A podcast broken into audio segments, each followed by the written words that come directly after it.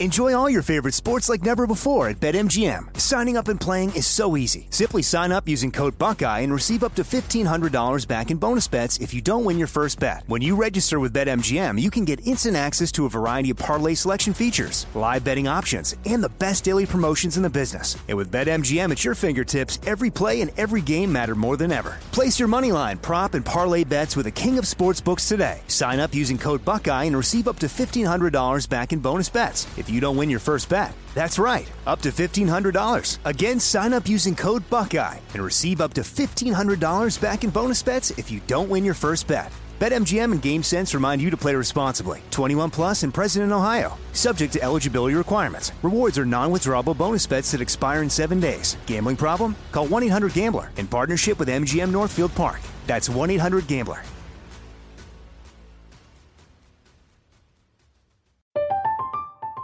I'm Katya Adler, host of The Global Story.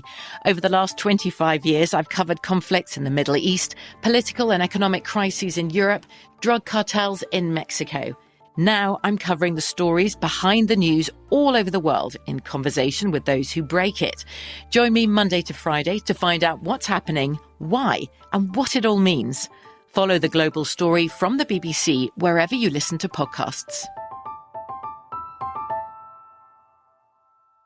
This is your moment, your time to shine, your comeback.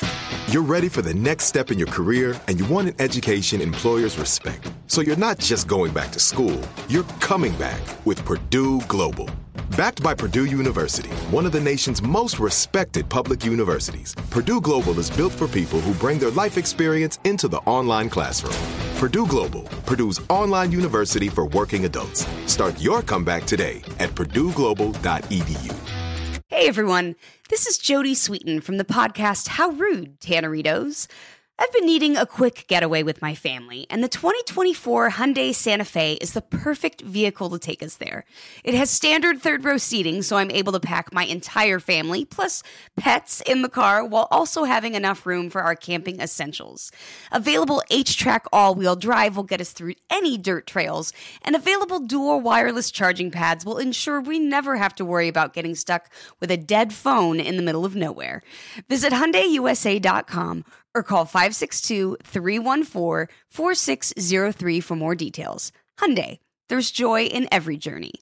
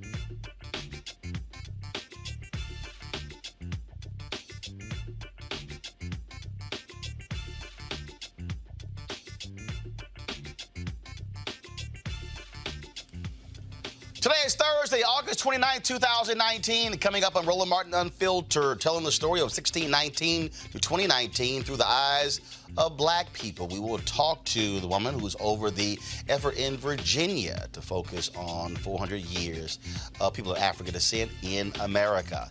In Mississippi, a voting machine won't allow voters to choose who they want to vote for. Hmm. This is a problem in other states in 2020 also. And being accused CNN of choosing who they want to be the front runner of the 2020 race. Also, ABC has set the 10 candidates who participate in the debate on September 12th at Texas Southern University in Houston. will tell you who they are. Plus, a North Carolina man avoids jail time for punching a black teen in the face. Another white supremacist attack stopped just in time. Also, remember when Angela Davis had the award rescinded in Alabama? Well, guess what? Now they're going to give her the Fred Shuttlesworth Award out to give you those details as well. And Dave Chappelle has got folks all upset and in their feelings with his new Netflix comedy special, Sticks and Stones. The question we're going to ask is Have we gotten so sensitive that comedians can't criticize or crack on anybody? Well, I can't wait to see what y'all think. It's time to bring the funk on Roland Martin Unfiltered. Let's go.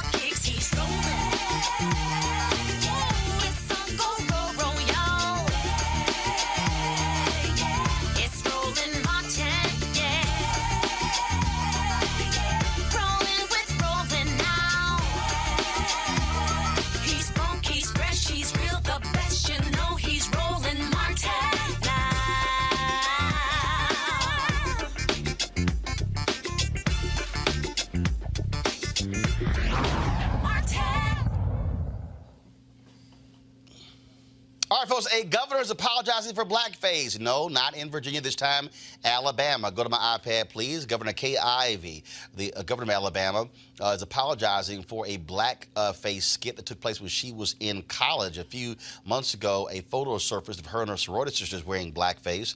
Uh, this time, though, this is, uh, of course, it was a radio interview, and she's now apologizing for it when she was a student at Auburn University. If you can go to my iPad, this is AL.com. They, of course, they are the newspaper there. And so you see this huge story. A governor's apology. Kay Ivey faces her past. And so uh, she said it's not reflective of course, of course, where she stands today and her views, but she said uh, it certainly happened, and uh, she said it was a mistake. Hmm, really? Uh, this, of course, is important because when we talk about the history of this country, when we, we deal with the issues of race, this speaks to exactly who we are. Our panel today, Dr. Greg Carr, Chair Department of Afro American Studies at Howard University, Deshandra Jefferson, Principal with the Raben Group, and Joseph Williams, Senior Editor for U.S. News and World Report. Folks, it's interesting when you see, of course, um, this uh, happening here in terms of her apology.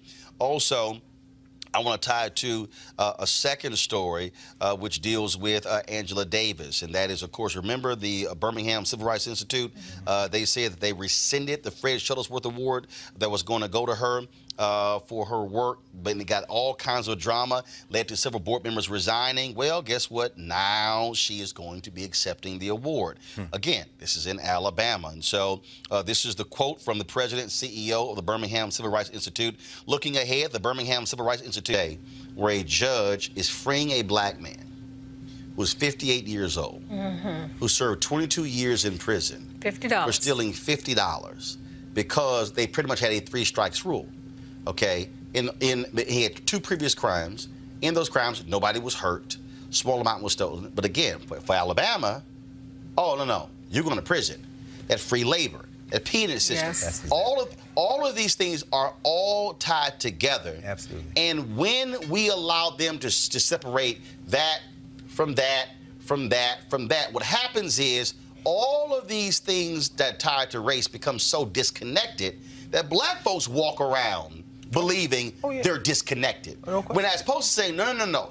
They're all connected. That's right. They're just simply all outgrowth of the exact same system that birthed all of this. But I also Exactly. feel with blacks, we don't also, and I'm going to say this. I was raised deep with respectability politics from parents who grew up in Jim Crow, Mississippi. Mm-hmm. It's like we are almost separating ourselves. You know, if we adopt the language of the white man, if Mm. we straighten our hair, if we do this, if we're the good black, this isn't going to impact us. And there is a belief in our community. We have to own this. Oh, sure. That someone, you know, well, he deserved it. You know, he did three oh, strikes. He Oh, sure. did. And that's one thing in our community I feel that we've got to stop. we've got to own right. that not all this is about individual responsibility. There are systemic, you know, there is systemic oppression in our nation that has kept us down. But we're starting to buy into this. But Joe, the thing I think that we have too, and there are a lot of there are a lot of young activists who talk, especially with Black Lives Matter, often talked about respectability politics, and I understood their point, but I also believe that what has to happen is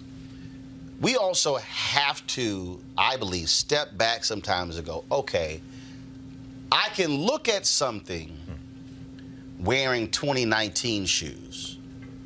But I really need to also look at some things wearing 1959 shoes. Absolutely. Because if we don't do that, what a lot of people don't understand is black folks in 49 and 59, even in 69, in southern states, the choice, there were two choices live or die. Yeah, exactly.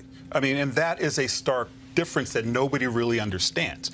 And I was in, in Aberdeen, Maryland over the weekend because I'm doing a project on my parents' school, uh, Havre Grace Colored High School, um, established in 1910. Right, and everybody knows the history of education in America, where you know separate but equal, it's really separate but unequal, and that it's that 19 uh, the, the uh, Brown v. Board, 1954, I believe. I believe uh, that was supposed to make everything equal, and it all went away. That's not true. I mean, and and the thing that I learned most uh, sharply is that my parents' school started in 1910. One room schoolhouse, the only public education you could have for miles around, right? And and they established this school 1910 on, and it was something that they had to deal with adversity live or die, get educated or not educated. And the very existence of this school was to prove that black people cared about education, you know, to dispel a white myth. But the fact that Brown v. Board happened in 55, that school did not desegregate until 1965. So even though you had this landmark ruling, you had this uh, echo that, that that lasted almost another generation before the schools were really equal and integrated. And to me, that's a perfect example of what you're talking about, where we have a historical context. Everybody's talking about Brown v. Board. Everybody knows what it is. Everybody's suggesting that it was the thing, at least in the white community, that it was the thing that helped solve and put us on equal footing. But it really Joe- wasn't. but Joe- Everybody also forgot there were two, the Brown one and Brown, Brown two. too, yeah. the- Yeah, the- Greg, go no, ahead. I was gonna say, you know, Joe, to Jerome's point, this politics of respectability that you talk about. I bet you, at the Havre de Grace Colored School, just like all segregated black schools, most of them, the parents, the community that sent those children to those schools made sure that their clothes were clean, even if it was one pair of pants. We didn't lose that because of desegregation. We have to understand that our people came out of enslavement. To Roland's point, there's a new book out called Repair by Katherine Franke. We got 1,200 freshmen reading it at Howard this semester. Right out after enslavement in places like Davis Bend, Mississippi, mm-hmm. where Jefferson Davis's oldest brother had their plantation. Uh, Port Royal, the Port Royal experiment, Sea Islands of uh, South Carolina.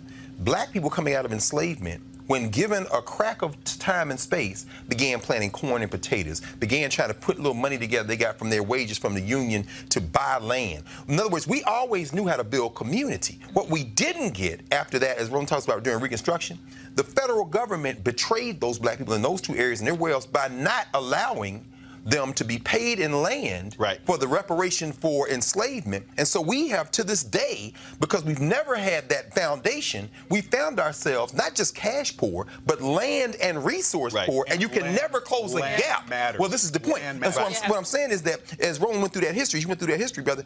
When we've had a moment to ourselves, we've always been respectable. It wasn't about respectability in other people's eyes. We've always built that bulwark. And as you say, in Alabama, Ivey has power. There's political power. But we've got enough black people. We saw it when they put Doug Jones. Those black women really organized and put Doug Jones in the Senate.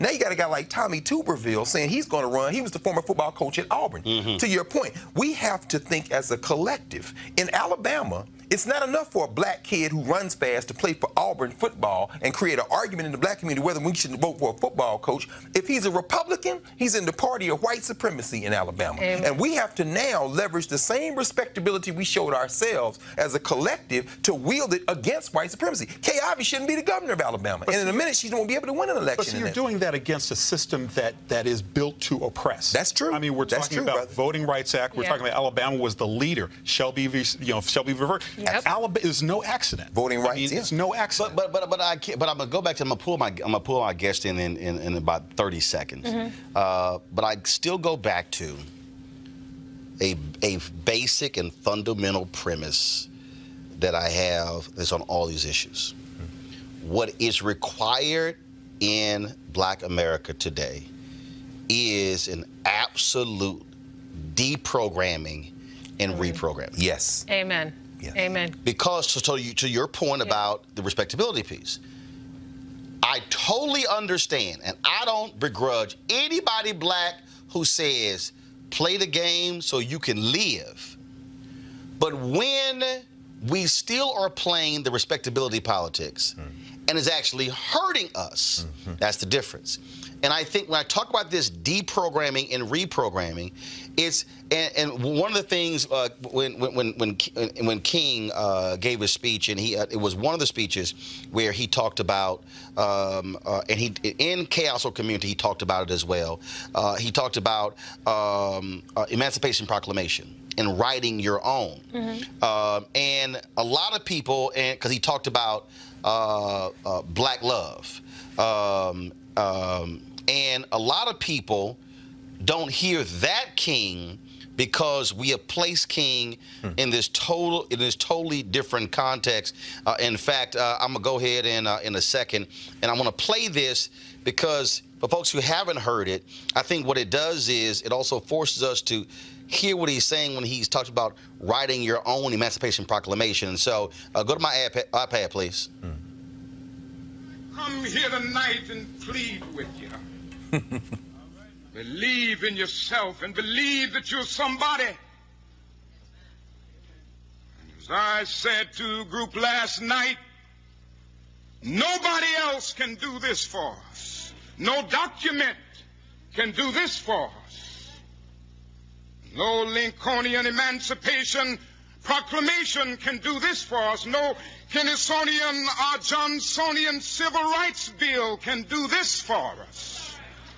If the Negro is to be free, he must move down into the inner resources of his own soul and sign with a pen and ink of self assertive manhood his own Emancipation Proclamation.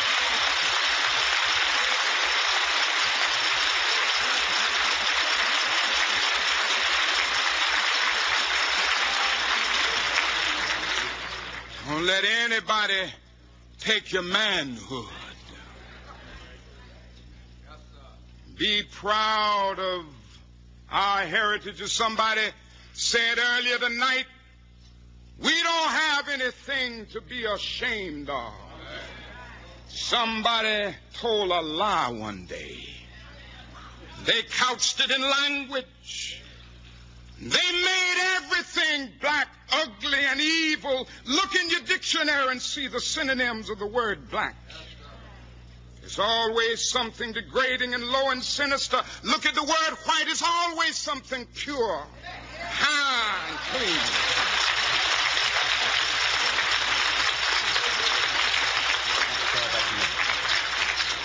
But I want to get the language right tonight.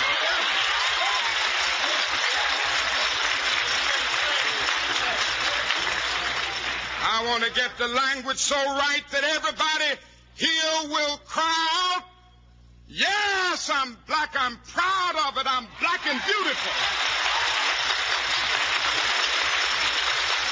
Bring in Dr. Colita Nichols Fairfax. She heads up the 1619 2019 commemoration of the first African landing uh, in Virginia. She joins us right now. Uh, Dr. Uh, uh, Fairfax, how you doing? I'm great, sir. How are you? I'm doing great. Uh, I, I, I, wanted to take this and segue uh, into you because again, it's one thing to have events right. commemorating what took place. But I believe, and that's why one of the things that we're going to be doing is is that we're going to have this segment every week where we are unpacking 16, 19 to 2019 because I think we have to reframe this uh, in a much different way uh, to really get people to understand uh, the depths by which race, race has impacted this country and how we Absolutely. and how we have been degraded, but also how we have to have a reprogramming of ourselves. And I think doing this is a part of that reprogramming effort because, frankly, there are a whole bunch of black people are walking around. And I'm sure Greg knows it when students come into his class. I experienced it when I was in the African American Studies class uh, with Dr. Broussard at Texas A&M. There's a whole bunch of black folks who are utterly clueless about our own history in this country. Absolutely, absolutely. Uh, so the 1619 2019 commemoration, which took place in Hampton, Virginia, was about uh, recognizing, paying homage to those Africans who disembarked the ship White Lion, which landed at Point Comfort, present day Hampton, and not the Jamestown settlement, which had always carried the credit for African people uh, stepping off the boat there. I think it's really important, however, that we start at the beginning, as I've always told people when we've been working on this commemoration, that African people were seafaring African. Uh, we explored uh, we uh, were involved in the discovery of other cultures. We were the ancient people. You know, Malians uh, were seafaring African. We know that there were Africans who also explored what is called Central America now and South America. We know there were Africans who settled in present day St. Augustine, uh, Florida. So I think it's incredibly important that we do not start the African story 1619. 1619, however, carries uh, a particular connotation for the settler colony, which would become America, because Virginia was a colony and Florida wasn't. And so, hence, we have Africans disembarking the ship White Lion at Point Comfort and then walking into an English trained paradigm. So, I think that's really significantly important to highlight. And what do you plan on doing? Uh, do you have things planned for the course of the year, uh, going beyond just uh, that moment last week? So, thank you. so, the state has a commemoration commission. The city of Hampton, which I co-chair, uh, is uh, a commemoration commission, and we do not have moving forward planned activities it really is going to be up to the public to come together to continue with a cultural reckoning. And so the commemoration, which occurred last weekend, uh, was a conglomeration of the National Park Service, City of Hampton, a grassroots organization, Project 1619, uh, and the state. I think, though, it's important as we move forward that we engage more critically with discussions with regards to our cultural reckoning and then keeping the focus on our African ancestors. It's not just about the birth of America, and that's the way, unfortunately, that the state has framed the commemoration. It is about coming to terms with our Africanity and understanding African culture as we move forward and reclaiming who we are as people of Africa. Well, and I also think I think it's obviously the impact we've had on this country, but I think it, it would be absolutely ludicrous for folks not to deal with uh, the negative impact, what it has what it has meant, not just to those first 20 uh, odd Africans, not just to the millions who came after that, but really how uh, there was a clear and precise uh, systemic uh, degrading, demoralizing, and destruction, uh, physically and mentally, of, uh, of, people of African descent. And one of the reasons why we're going to do this this this weekly segment, for instance, I don't think people understood that initially uh, through the research, black people were initially allowed. Had, there were no issues with voting but that was a decision that was made later. Uh, folks who were African descent, there were folks who were actually reading for those laws. And so I think we need to, so we're going to be walking folks through that history to get them to understand, on like, that this is the actual history, not his story. And that's why I think, uh, look, again, we can spend next 400 years unpacking that, but too many of us are walking around, to me, completely uh, unarmed with the right information to combat what's happening present day. Your final thoughts? You are absolutely correct. I think, though, it's also important to note that with 1619, we find what John Henrik Clarke has taught us the birth of a plantation based race based civilization that the world had never known. This is incredibly important. Uh, 1619 is the start of an American brand of racism, an American brand of white supremacy, and it has un- untold discussions that we should uh, uh, funnel around what really happened to those Africans after they were here. So many of them, we don't know what occurred to them. That should resonate with us. I think we should also be clear that all the focus is around this woman named Angela who disembarked the second ship treasurer, and, and she was taken to the Jamestown uh, settlement, and we have no idea what happened to her. She was by herself. So we can make parallels between 1619 and today. We do need fuller discussions. We need fuller training discussions. I think your work, Mr. Martin, is completely important. I do hope you will have this discussion every week because there needs still to be a commemoration of our own Absolutely. Absolutely. We certainly appreciate all the work that you've done. Um, we're going to do that. So if there are folks uh, you want to send us uh, their names, do so. Because again, we're going to do it every week. And what the hell is my show? If I want to do it twice a week, I can do that too. That's right. I and I appreciate the opportunity to serve. Thank uh, you. I sir. appreciate it. Thanks a lot. Uh, back to our panel just for a few more minutes of this. Again, um, when you take, again, I go back to you you take the blackface and Governor Kay Ivey. When you take uh, uh, laws that have been signed. When you take what's happening in Florida, where they where we use the power of the ballot to get Amendment 4 passed, and the Republicans still try to come up with another way to deny folks formerly incarcerated the right to vote. When you look at uh, folks uh, who were Jewish, who were critical of Angela Davis and blocked a black Civil Rights Institute from awarding a black woman, a native of Birmingham, mm. with that award, uh, it's also important for us to understand how we also maximize our power. And when I hear people say, uh, well, Roland, you keep talking about voting, I say it's not just voting, it's what we do after the vote. It's not just getting the Civil Rights Institute built, it's then what do we do after it's built? It's not just saying, oh my God, it's great and wonderful at the Smithsonian.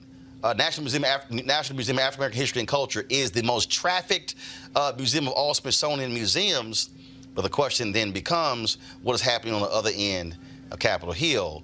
And are we trafficking at that museum, then leaving that and dealing with the people who are representing us in the halls of Congress? Absolutely. I think it's, it's, pushing us to, again, expand our boundaries, to understand that there's so much work to be done and somebody has to do it. And I wish you included Obama in there because people acted like, you know, once we get Obama, everything is going to be rosy and rainbows and kittens everywhere, but there was still work to be done. You know, it's not just about electing one person. You've got to hold him or her accountable.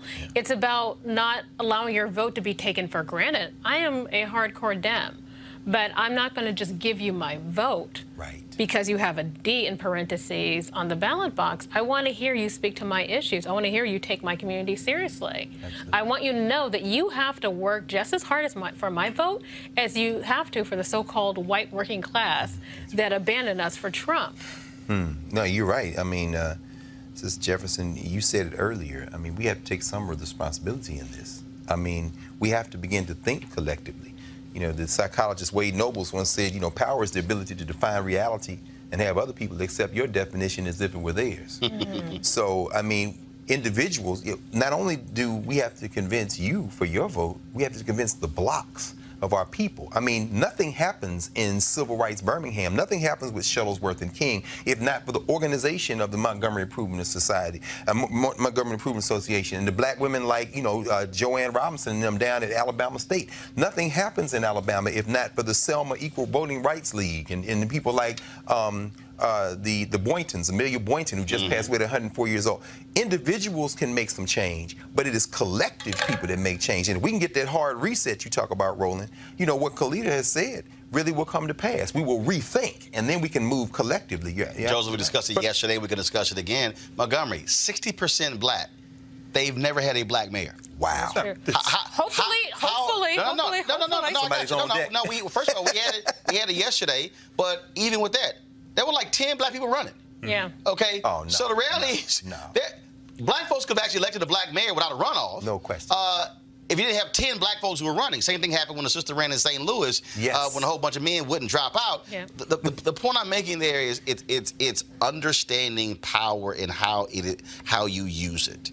And to think that Montgomery, 60% black, and you've never had a black mayor, crazy. When you look at all the votes around the Black Belt from west from eastern Texas to southern Virginia, that is the concentration of African Americans. We see lack of representation in Mississippi, lack of representation in Alabama, lack of representation in Louisiana. I mean, there is no accident that that this is occurring, but it is about us and it's on us to collectivize and to understand that this is where it's at. This is where we have our power base and we can make real and substantive changes if we get to that point. Uh, speaking of that, politics is going to be our next topic when we come back from this break. Democrats, 10 of them are going to be standing on stage uh, in Houston, September 12th, Texas Southern University. I wonder if any of them are going to talk about how TSU even got created. I wonder if any of them will talk about the funding of TSU in Texas. I'm going to get to all of that when we come back. This is Roland Martin Unfiltered. Back in a moment. You want to check out Roland Martin Unfiltered? YouTube.com forward slash Roland S. Martin. And subscribe to our YouTube channel. There's only one daily digital show out here that keeps it black and keep it real. It's Roland Martin Unfiltered. See that name right there? Roland Martin Unfiltered. Like, share, and subscribe to our YouTube channel. That's youtube.com forward slash Roland S. Martin. And don't forget to turn on your notifications so when we go live, you'll know it. All right, folks, you heard me talk a lot about marijuanastock.org. Why? Because I want to keep you informed of investment opportunities that make sense. We've all watched the growth of the cannabis industry. A recent report by New Frontier Data estimates the global cannabis market at over $340 billion. We know that marijuana legalization is sweeping the country state by state. We also know that marijuana has a good cousin, the hemp plant, with a much higher concentration of CBD. That means hemp gives you all the medical benefits of marijuana without getting you high. Until recently, hemp farming was practically illegal in the U.S. and heavily regulated by the DEA. However, that changed with the 2018 Farm Bill, making it legal to grow hemp CBD in the U.S.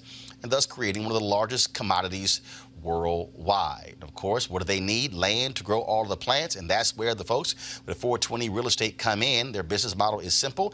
They buy land that supports hemp CBD grow operations and lease it to licensed, high-paying tenants. That's right, they are hemp CBD landlords, and you can get in on the action. Now, what they've done for the folks at Roland Martin Unfiltered, they allow you to invest as little as 200 bucks up to $10,000. Originally, it was $500 to participate in this crowdfunding campaign.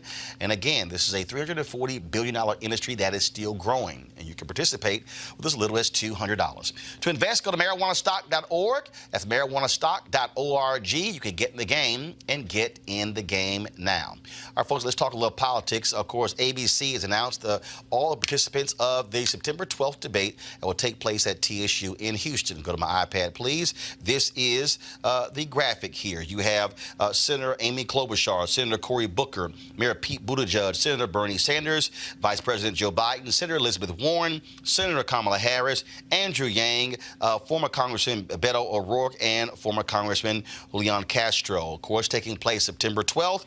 8 to 11. It's going to be airing on ABC, Univision, as well as going to take place at TSU, 8 p.m. Eastern, 8 to 11 Eastern. Now, there's not going to be a second night because only 10 qualify. The DNC, of course, had their rules. You had to be at least 2% in the polls and get 130,000 donors uh, from a certain number of states. All the other candidates are bitching and moaning because they didn't they didn't qualify. Look, ain't our problem. Don't nobody like you, John Delaney. Don't nobody know your ass. You've been getting paid for two years. Okay, you're right. You the first one in. You the first one announcing. Pay for two. Okay, it's on you, pimp. we don't know you. We don't want to know you. Tulsi Gabbard. We don't want you. You say we don't want. Okay, all these people. Michael Bennet in Colorado. Say no. We don't know you. Okay, De Blasio. All these people y'all are polling zero to one and a half percent. Look, it's simple. It's only a certain number of people. This it. Hmm. This it right here. Now the deal is nobody's telling them to stop campaigning. Right. Yep. Okay, y'all just won't be in the debate. You know why? Cause we don't know y'all. Hmm. And here's the piece of the people here. I'm gonna tell you right now. If you want to be considered a top Democrat, you better be able to get black votes. Buttigieg is on this list. He polling around zero to one percent of black people. That's true. And the rest of these folks. It- this is real simple. That is, you better learn how to appeal to who the Democratic voters are.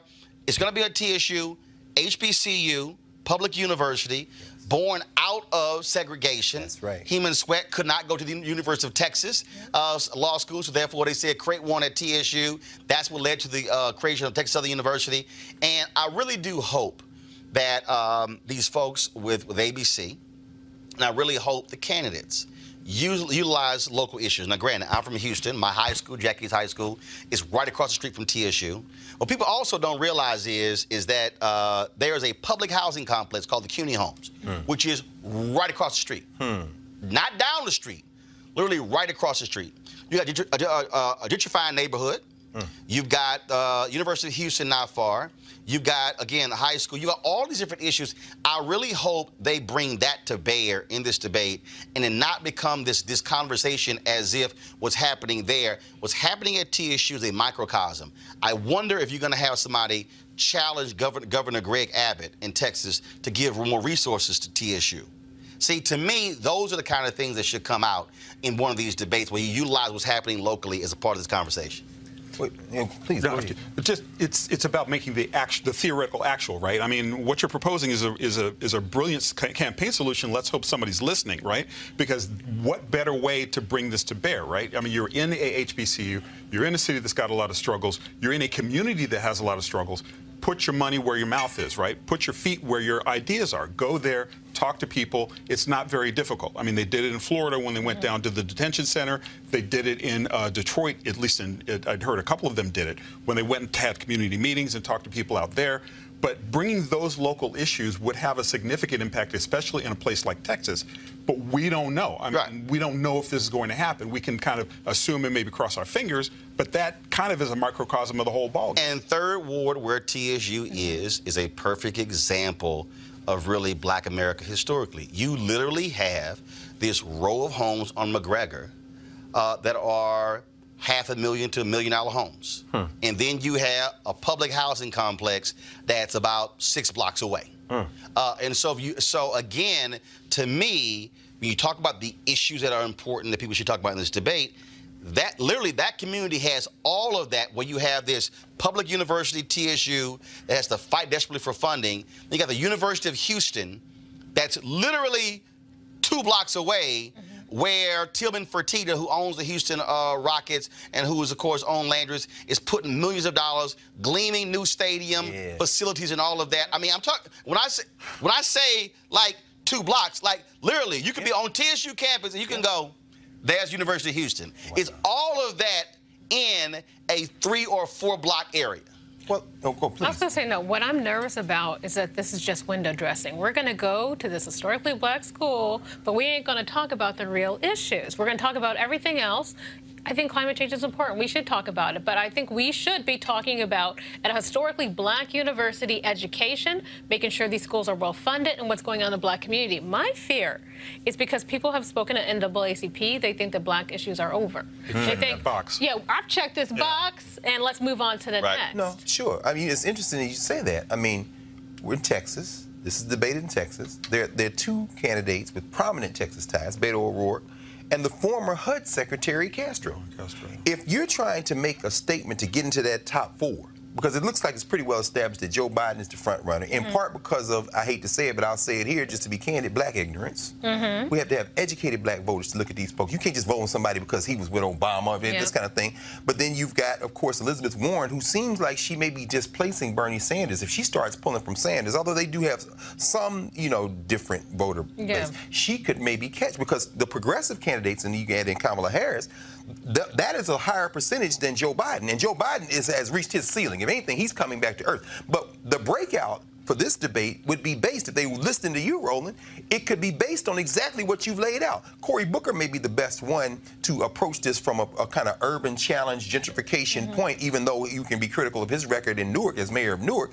But seems to me Castro would be the one to take up exactly this I, I conversation. feel like that. No, I don't know. I no, mean, I honestly do. You think? well, I mean, if he's smart, I mean, that's what I mean. I don't No, know. but he has broached other subjects in other debates. I think he gets it. I like to think that he gets it. I think that he he has really struggled. And I'm going to go back to this Mm. whole debate, you know, like the criteria.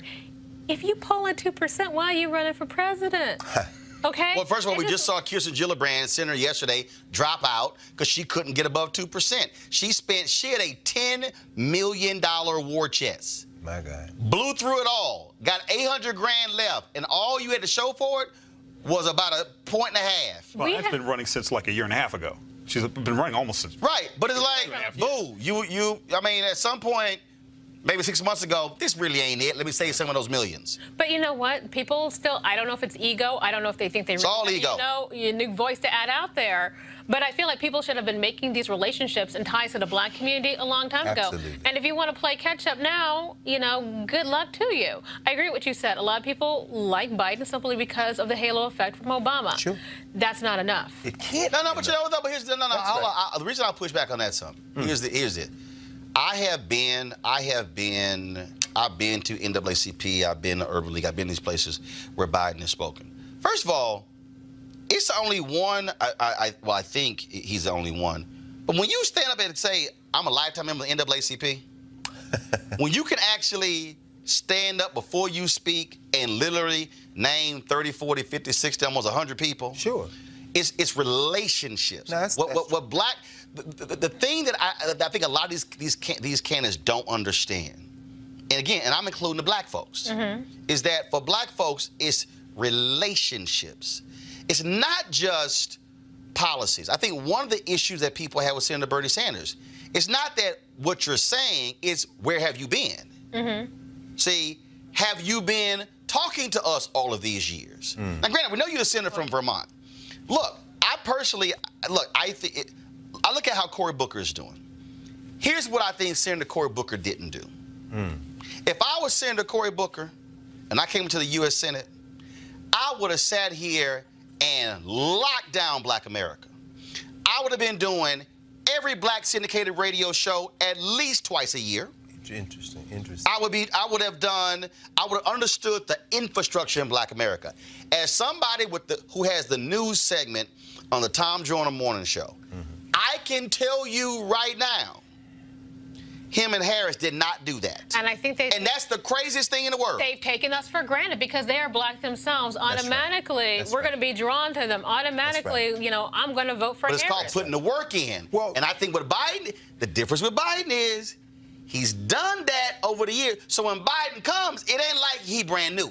Let me ask you, Roland. See, I think that's what the difference there. is. and you throw in Obama. Oh hell, Doc, you but- But he's been around for 40 years. Right, well, he comes from Delaware, that's what I which was got a gonna- lot of black folks. that's what I was gonna say. The, he, Biden, despite his flaws, but you got to work it. He That's is my a point. politician. He has worked it. He That's is a right. politician. He knows it's not just, you're right, it's not just about having good policies and saying the right things. He's built those relationships. But you know what? How much does it cost to become a lifetime member of NAACP? How much does it really cost? Yeah, that's not. It don't cost much. That's what I'm saying. No, this but- is this ain't hard. Roland, Greg, go No, I was going to ask you because Rashana makes a very, very important point.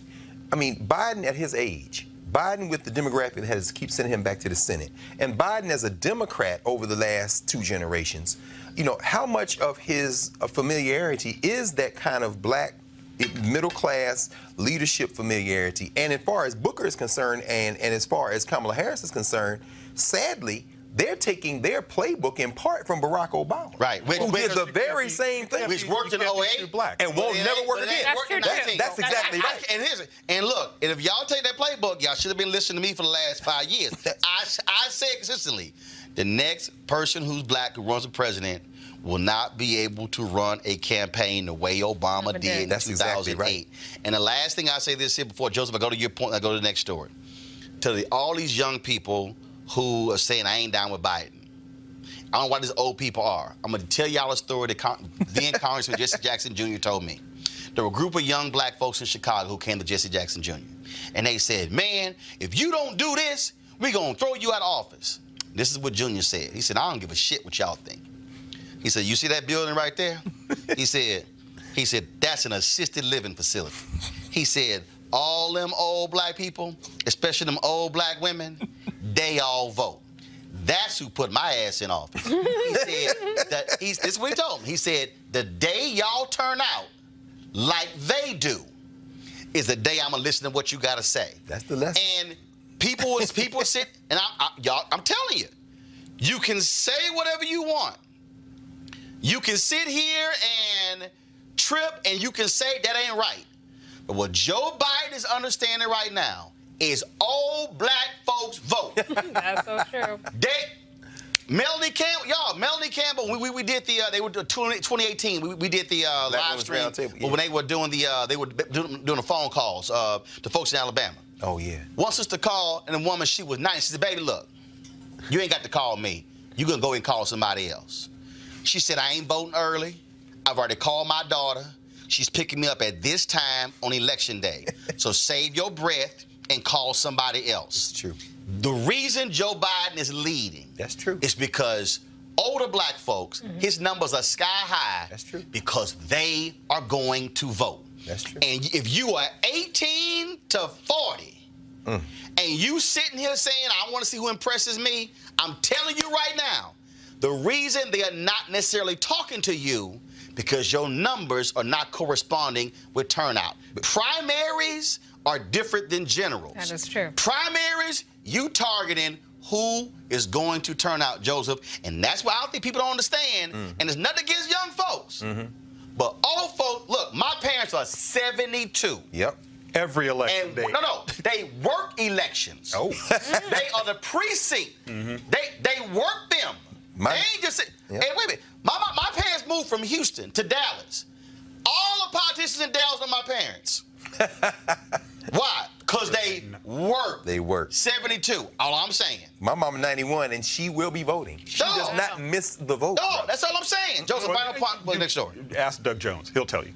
No, Doug Jones in Alabama will tell you that this is who he targeted because they vote. Yeah. And it worked. And that's where it's at. I mean, And it wasn't just black women, because 92% or 93% of black men voted for Doug Jones. Oh, sure. that's right. Black women were trying at a higher rate than everybody else did, the black men as well. And speaking of that, folks, uh, real soon, I'm working on this right now. Uh, we're going to be holding a series of uh, town halls around the country with these candidates, black men only. Oh, see, y'all didn't realize that. See, I decided to go ahead and announce this right now. I have bounced this off of at least six candidates. Only one has responded saying that they would do it. I ain't gonna tell you who it is until we actually mm. do it. But I, I personally, listen, Rollins personally bounced it off of six. Only one has said, no, no, here's the date I want to do it. Why am I doing that? Because in all the black girl magic and all the other stuff, black men are asking questions that people are not necessarily answering.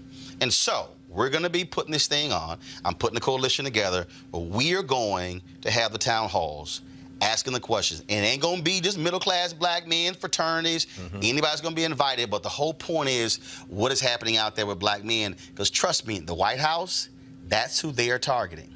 The mm-hmm. White House That's is true. specifically targeting black men That's true. in 22, and I'll give you more of those details as they become available. Folks, the video has gone viral of a Mississippi voter trying to vote for the candidate of his choice, but the machine keeps changing. Look at what happened. Let's see here. No. How would that happen? I don't know. It's in the machine. It's on the same It is not letting me vote for who I want to vote for. The voter in the video is trying to click the box next to retired state Supreme Court Justice Bill Waller Jr.'s name on the touchscreen of an electronic voting machine, only to have an X appear next to Lieutenant Governor Tate Reeves' name. This voter was one of more than a dozen people in Mississippi who reported machine glitches when they tried to vote. We'll be watching out for this, folks, uh, because we've heard this same thing in Georgia and other places, especially in the places where they don't have paper ballots. And so, of course, uh, the civil rights organizations like Lawyers' Committee for Civil Rights Under Law, they also are watching out for this as well. Folks, Braxton Ryback and Johnny Young were recently arrested by Las Vegas police after threatening to shoot up the XS nightclub in Wynn, Las Vegas. Police were told that Ryback and Young were shouting, white privilege, white power, we are white supremacists and locking their fists like they were going to hit people. Police were also told that the men told security they were going to come back and shoot the place up. Young then allegedly returned to the hotel casino with pepper spray based on numerous witness statements and the fact that Young specifically stated he would return with a gun. Both of them are being charged with making terroristic threats. Yeah, they would throw your ass in prison, in jail for that. And so uh, uh, people better realize these white supremacists are real. Uh, Trump is emboldening these people to say what the hell they want to say. I'm just saying this thing is happening. Yes, sir, brother. I mean, it's 100th anniversary of the Red Summer. They're going to come up on the right one one of these days. Keep telling you. I keep telling people this thing is gonna happen. Like y'all keep playing games with this thing, but y'all gonna roll up on somebody who's also packing with a gun, uh, who's legal, who, who legally carry it, and there's gonna be some bloodshed. They're like, what happened? Right. You still hollering white power? Mm-mm. This, wrong. this, Somebody got to make you show it. this crew here ain't gonna kneel down and pray. Now, these young I'm kids, letting but- y'all know. it's like, enough Y'all if you know. buck, brother. I'm just if letting you y'all know. All right, gotta go to a break. We come back more Roland Martin Unfiltered. You want to support Roland Martin Unfiltered? Be sure to join our Bring the Funk fan club. Every dollar that you give to us supports our daily digital show. There's only one daily digital show out here that keeps it black and keep it real. As Roland Martin Unfiltered. Support the Roland Martin Unfiltered daily digital show by going to RolandMartinUnfiltered.com. Our goal is to get 20,000 of our fans contributing 50 bucks each for the whole year. You can make this possible. RolandMartinUnfiltered.com. November 7th through 11th, I want y'all to roll with me to Cabo, folks. We're going to have a great time. Life Luxe, Life Luxe Jazz Experience. Top notch music, unbelievable food, libations. Y'all know I don't drink, but I, y'all can go ahead and drink. And of course, golf, spa, wellness, all that good stuff uh, at Omnia Day Club Los Cabos, nestled on the Sea of Cortez in the celebrity play- playground of Los Cabos, Mexico. We're going to have a great time. I'm one of their uh, ambassadors, of course. It's going to be an amazing, all these jazz artists are going to be performing, folks, over the four days, which is crazy. Uh, Mark Curry, he's going to be actually uh, the host of all of this thing. Uh, then, of course, you have my frat Gerald Albright, Alex Bugnon, Raul Midón, Incognito, Kirk Whalum, Average White Band, Donna McClurkin, Shalea, Roy Ayers, Tom Browne, Funkin' for Jamaica, Ronnie Laws, and Ernest Quarles. It is an unbelievable schedule, folks, of uh, concerts every single night. You don't want to miss this. Package is starting at 1300 bucks uh, and going all the way up to more than 2000 depending upon, of course, the hotel you're staying at. And so we're going to be broadcasting Roland Martin Unfiltered that Thursday and Friday from the location there. And so I want you to come hang out with us. And also, my birthday is like a few days later, so we can actually make it a birthday party and a jazz experience. So for more details, go to lifeluxejazz.com, L I F E L U X E jazz.com. It's going to be a great time had by all. Trust me, packages are running out. We want you to get there. And so we're going to have a fabulous, fabulous time. And you know what? I might even, Greg, I might crack out me a Kente, uh, uh, Kente linen uh, short set. I'm just saying. Oh, short set. I might crack out the Kente linen short set. We'll see. We'll see what we do. Uh, all right, y'all. North Carolina man who was arrested in January for brutally punching an 11-year-old black girl has been convicted of two misdemeanors. Remember this video from earlier this year? Oh, I can't stand this. is too much, man.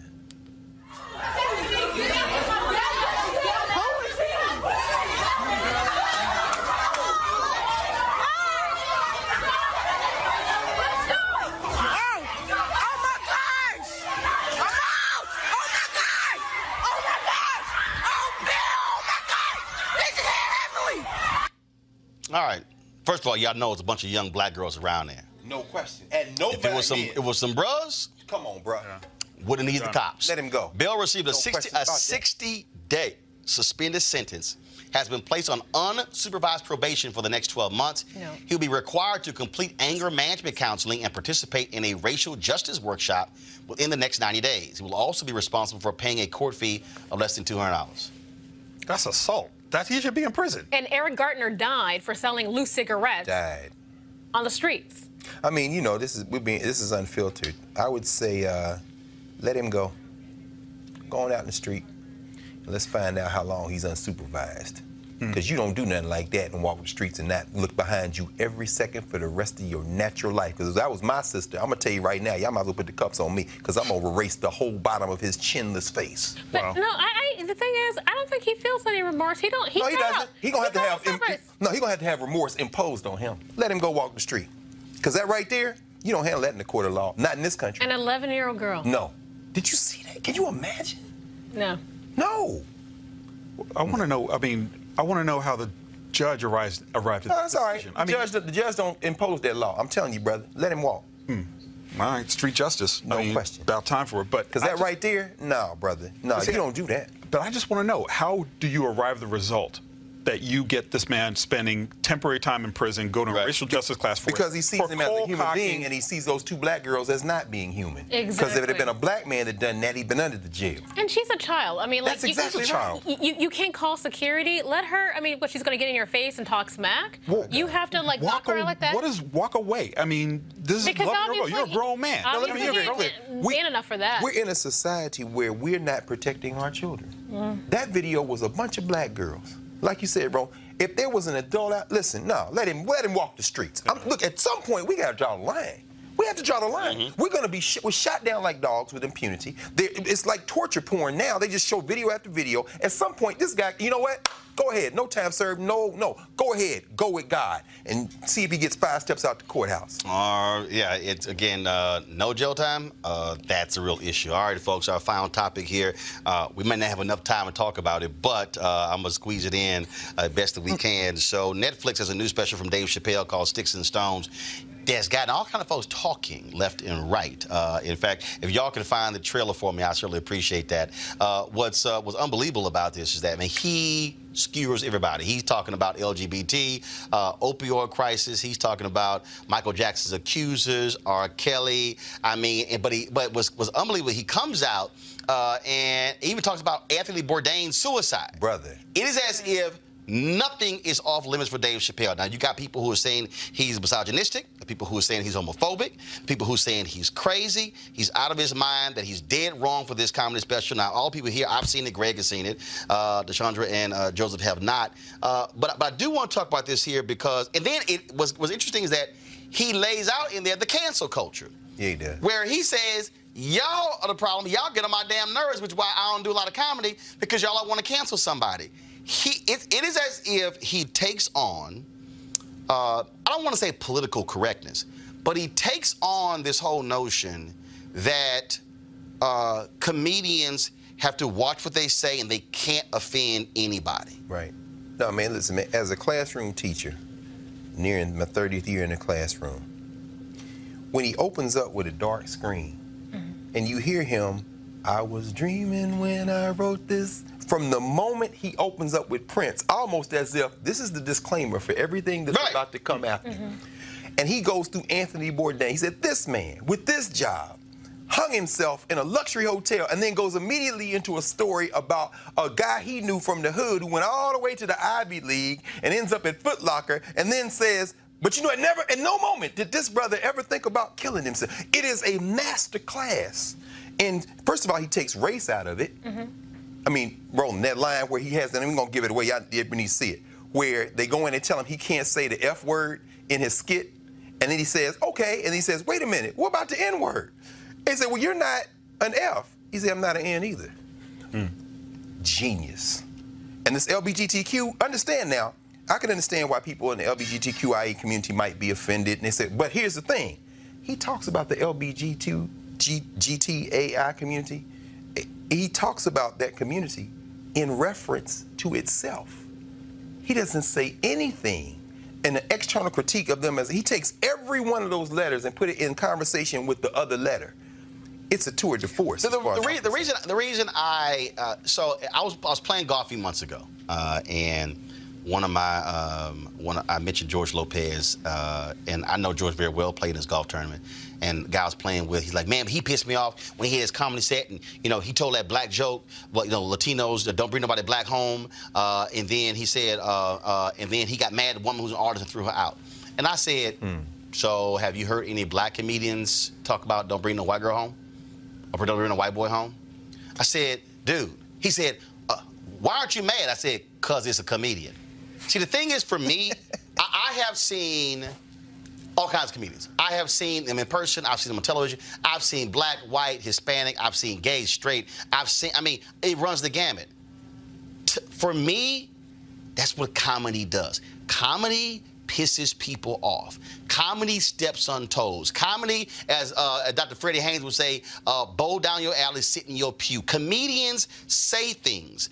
They dog everybody. They trash everybody. So we have the trailer. So we're gonna play the trailer. I'm gonna, I want to come back and get y'all thoughts on where are we with comedy today with people who are so, I believe, touchy. So here's the Netflix trailer for the Dave, Dave Chappelle uh, uh, This special.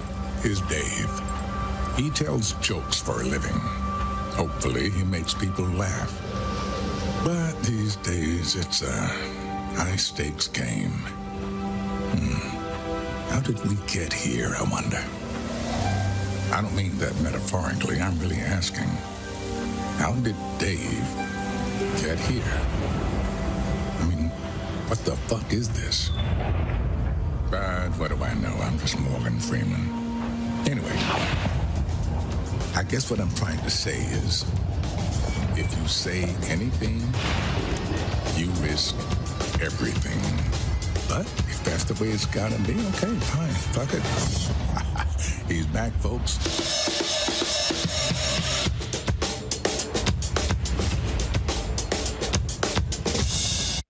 That's that's the setup, hmm.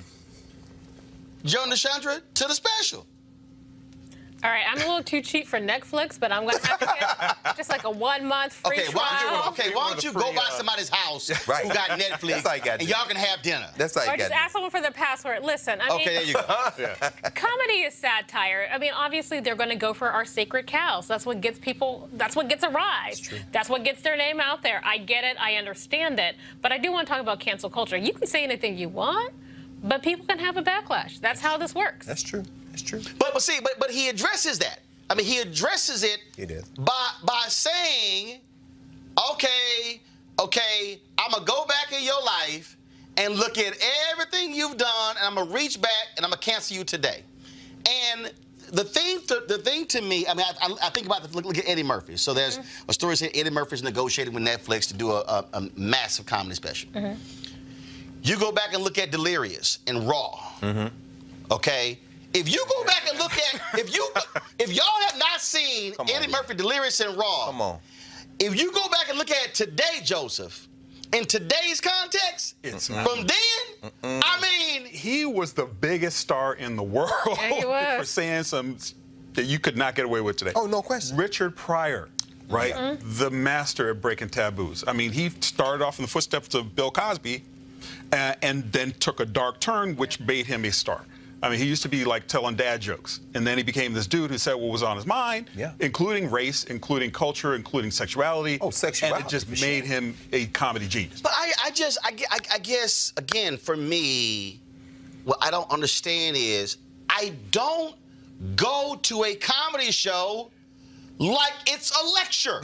No, but I don't go to a comedy show like it's a speech. Right.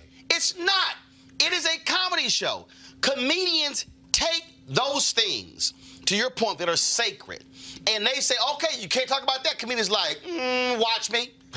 That mean that's the deal, and, and, and I'm not. And here's the deal: I, I have I've hosted comedy sp- shows.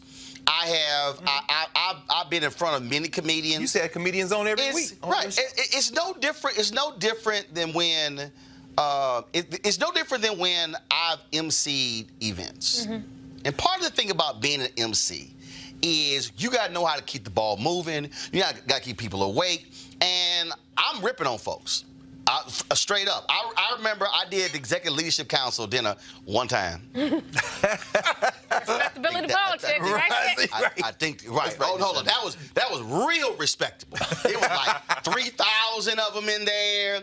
Y'all, they had a script that was about this thick. My goodness. And they want us to go to rehearsal. I'm like, I ain't going to no rehearsal for the MC a banquet, y'all. This ain't this ain't that hard. And so we, it came to the script. I'm like, uh, Sean Gables was the the co uh, co MC. I was like, we ain't reading from that script. She's like, what we gonna do? I like, just follow me. I said, "Man, that's a guide. So we're in the uh, we're in the um, green room. We walk in and Colin Powell, he's in there. So I walk in. He's like, well, there's that ugly man." I said, "Your ass might be a four-star general, but I'll cut your ass." oh, he crack up laughing. Now you know. Now that was in the green room. Now you know when I went on that damn stage, I retold that damn joke. How about that? And then, you know, Magic Johnson got an award. I was like, listen here, Magic ain't trying to get the tape Washington. We're looking on damn business plan tonight. They'll be trying to give him your stuff. And then Emmitt Smith was there. And everybody know I hate the Cowboys with a passion. I hate the Cowboys more than I hate the, hate the Klan. Okay, I, I hate the Cowboys. That's a that deep much. hatred, brother. I hate the Cowboys that much. Does it get any so deeper? Emmitt was there, I was like, yeah, Emmitt Smith, yeah, Super Bowl champion. I was like, Emmitt, do me a favor, lean the hell back so I can look at your white packs. I can't stand Oh. the Cowboys. Oh, I'm rip, we ripping on everybody. And then, so perfect example. So Sean Gable tried to crack on me. She's like, uh, she's like, look, you need to work out. And I lean back, looked at her butt, and I'm like, you need to work out too. Everything was on the table. Everything. But the one that I thought, I really thought about, I, I thought I was about to, I cracked on uh, Kwame Kilpatrick. Mm. Oh. I had two cell phones. Oh. And Sean like, why you have two cell phones? I said, Kwame should have had two cell phones. Whoa. The room just, now he was crazy. The front third of the room cracked up laughing. I was like, oh shit. I was like, uh-oh. But then the second third cracked up because the first third told the second thing, like, what'd he say? It was a rolling joke. That joke literally rolled from, the, it was 3,000 people from the front of the back of the room. Oh my God. When you're there, yo, you crack anything that's available. Anything that's available, you crack on. Bishop Charles Blake at the MLK 50 deal. They told me, Roland, we, we stall, go stall.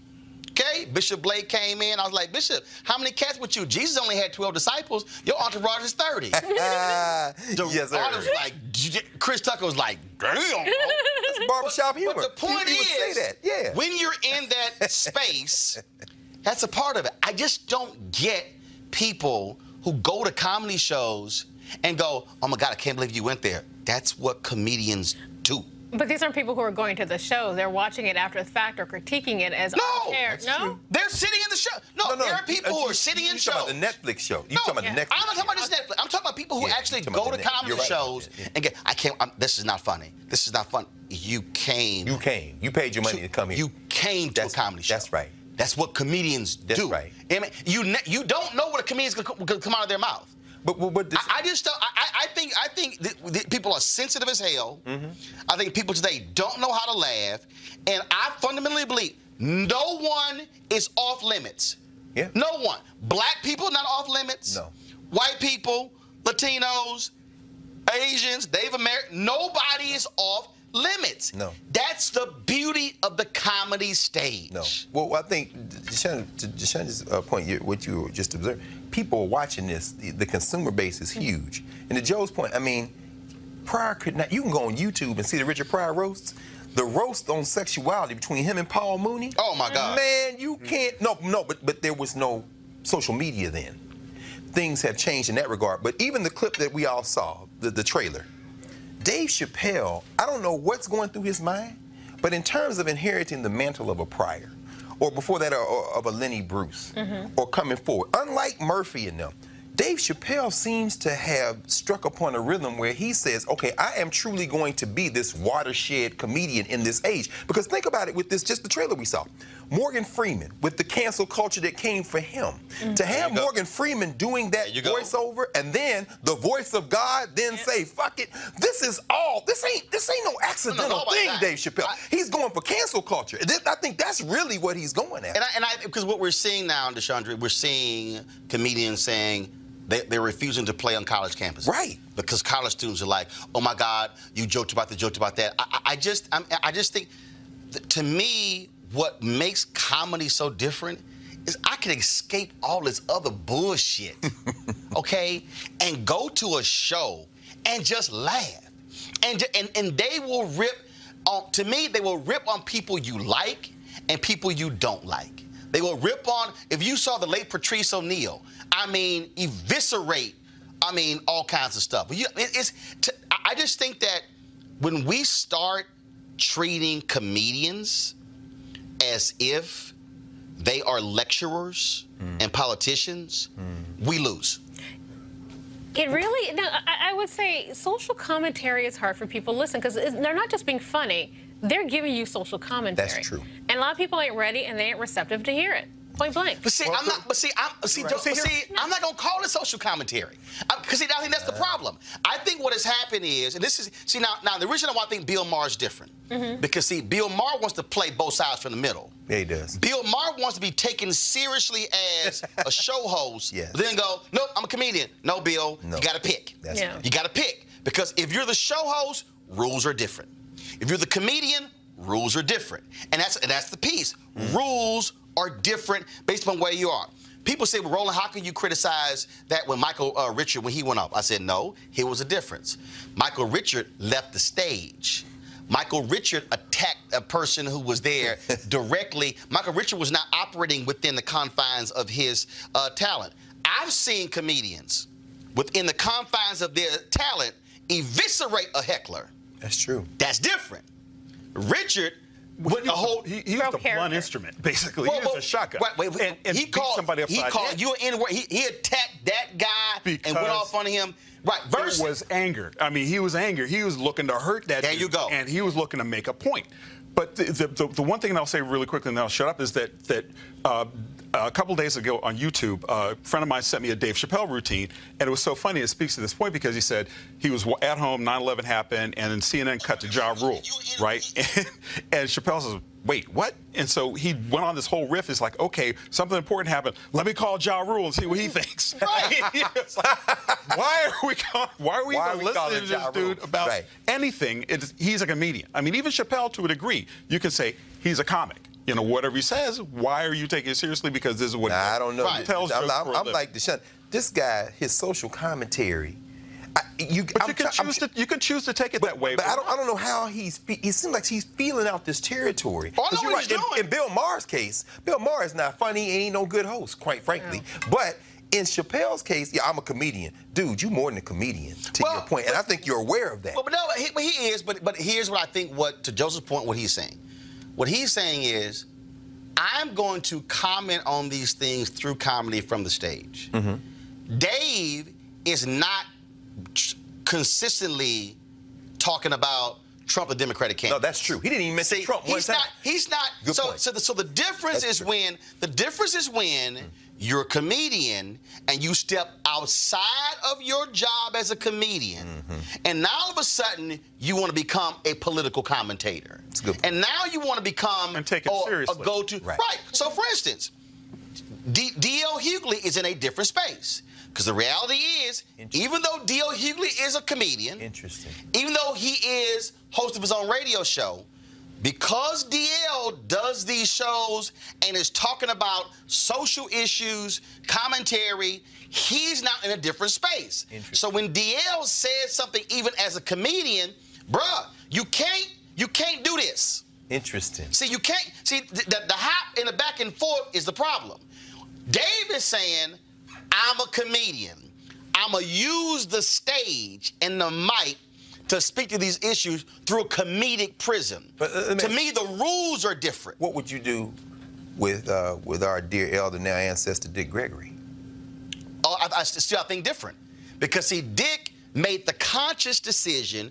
Dick was a Dick, Dick was a comedian. Straight comedian. Then Dick made the conscious decision to become an activist. Ah. The moment Dick became an activist, It changed. it changed the equation because he was. In, so even though Dick still did comedy, But it was also informed. That's the difference. I, I don't. It was, I, I, it was informed. No, I in get that- informed. What I'm saying is, it, it's rules. It's rules. Yeah. How do I perceive you? Mm-hmm. I perceive you.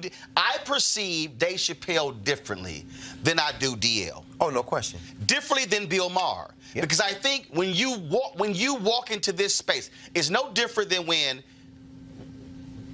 Why would, why has the black pulpit been what it is so powerful? Because when you're speaking within the confines of the pulpit, the problem is when you try to become a politician and a preacher. See, now, You're operating in two different contexts. Mm-hmm. and now I'm receiving you in a different way. Who is that? Bill Gray, Adam Clayton Powell. I'm trying to think of people who. Calvin Butts never made the complete commitment to politics. Right. So the point is, when you step outside of your lane, mm-hmm. you now the rules are now different because see now how am I receiving you? Mm-hmm. Are you talk? So for instance, Reverend Barbara can speak to me through a preacher through a mm-hmm. a, a preacher prism. Sure. Once you choose to become a politician, now okay, how you talking to me? Are you preacher or you politician? But going back to It's that- lanes. but going back to the college students, you know, some comedians don't want to. College students don't see those two sets of rules. They don't see the different. It's all one thing to And them. that's the problem. Yeah. And the problem is they are going to comedy shows treating them as if they're going to lectures and their comedy shows. And that's why I'm with the comedians who said, don't book me for no doggone college campuses because I want to be able to do my craft. And when Chris Rocks talks about how you work through a joke, that's the other thing, which is why they hate being videotaped. Because a dude who's trying to work through a joke, they're trying to refine oh, it. Oh, no question. Or a woman trying to refine it. They may they may hit 12, 15 shows before that joke is just right.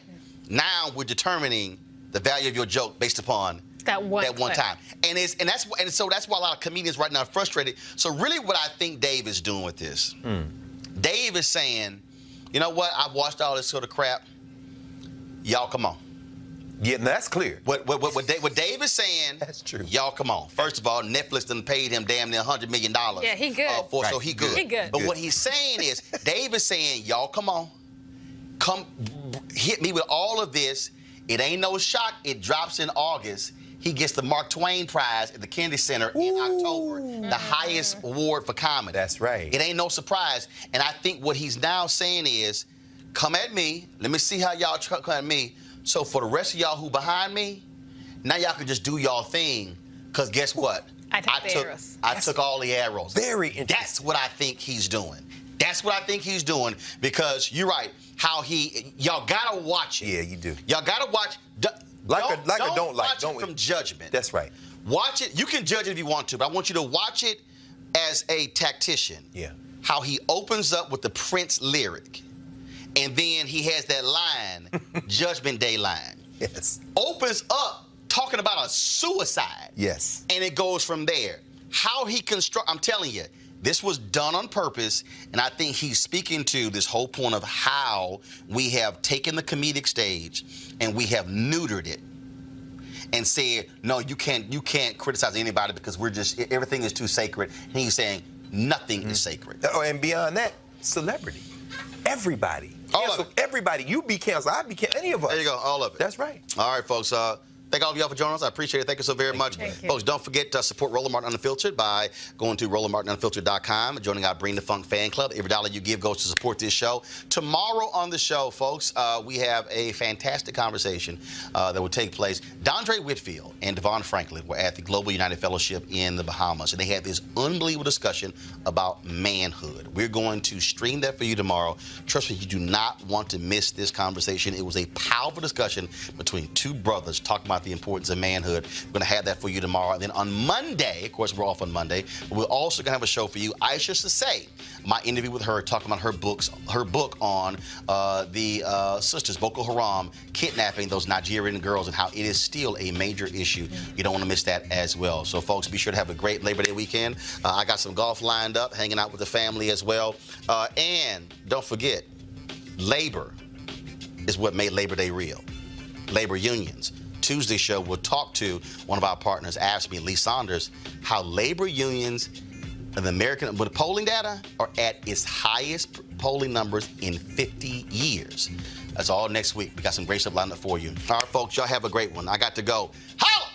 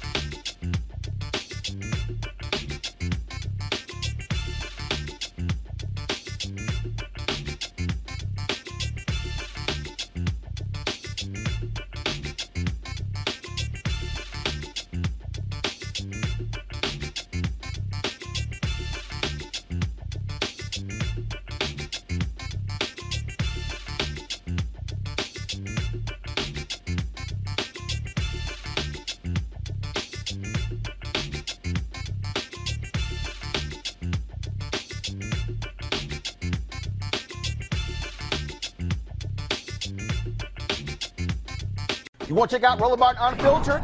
YouTube.com forward slash Roland S. Martin. And subscribe to our YouTube channel. There's only one daily digital show out here that keeps it black and keep it real. It's Roland Martin Unfiltered. See that name right there? Roland Martin Unfiltered. Like, share, and subscribe to our YouTube channel. That's youtube.com forward slash Roland S. Martin. And don't forget to turn on your notifications so when we go live, you'll know it. You want to support Roland Martin Unfiltered?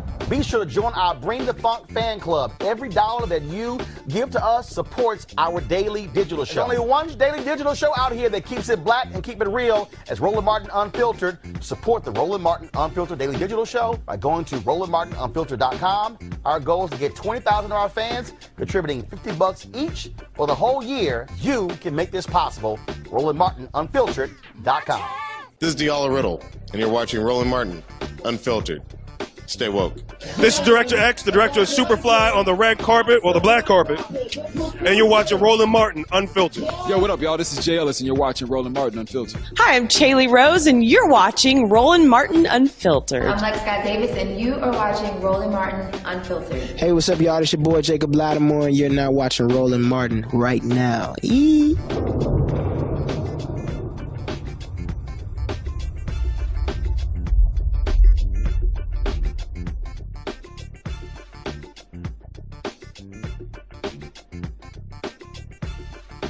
Hey fam, want to check out Roland Martin Unfiltered, the blackest show on all of digital, cable, and broadcast. Check out our audio podcast.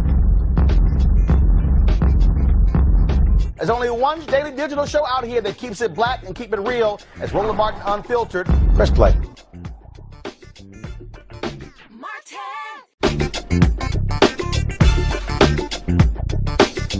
From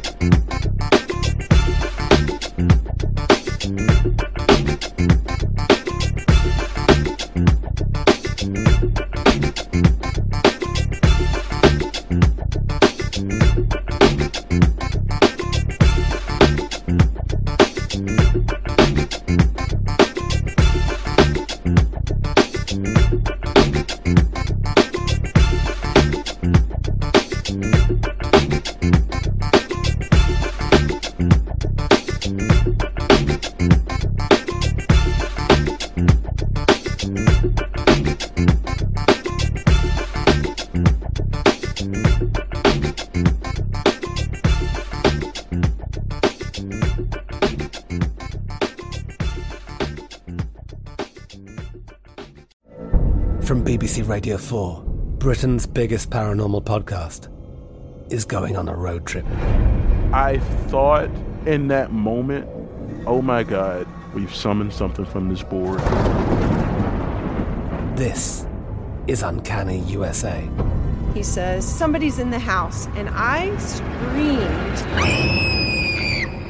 Listen to Uncanny USA wherever you get your BBC podcasts, if you dare.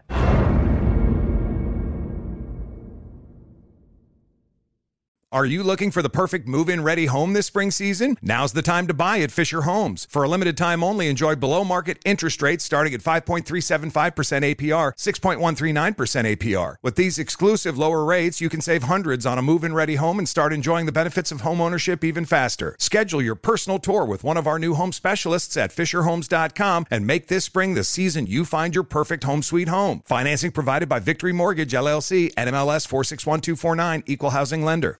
Open a limited time 11 month certificate at Kemba Financial Credit Union. At 5.25% APY, it's more than triple the national average, plus, it's a safe and secure way to grow your money. Visit your local branch or kemba.org slash CD for details. Offer expires May 31st, 2024. APY equals annual percentage yield. Restrictions apply. $500 minimum and $250,000 maximum deposit. Advantage status required. Comparison based on bank rate average. Federally insured by NCUA.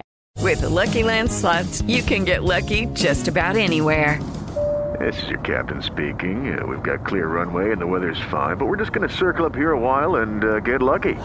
No, no, nothing like that. It's just these cash prizes add up quick. So I suggest you sit back, keep your tray table upright, and start getting lucky.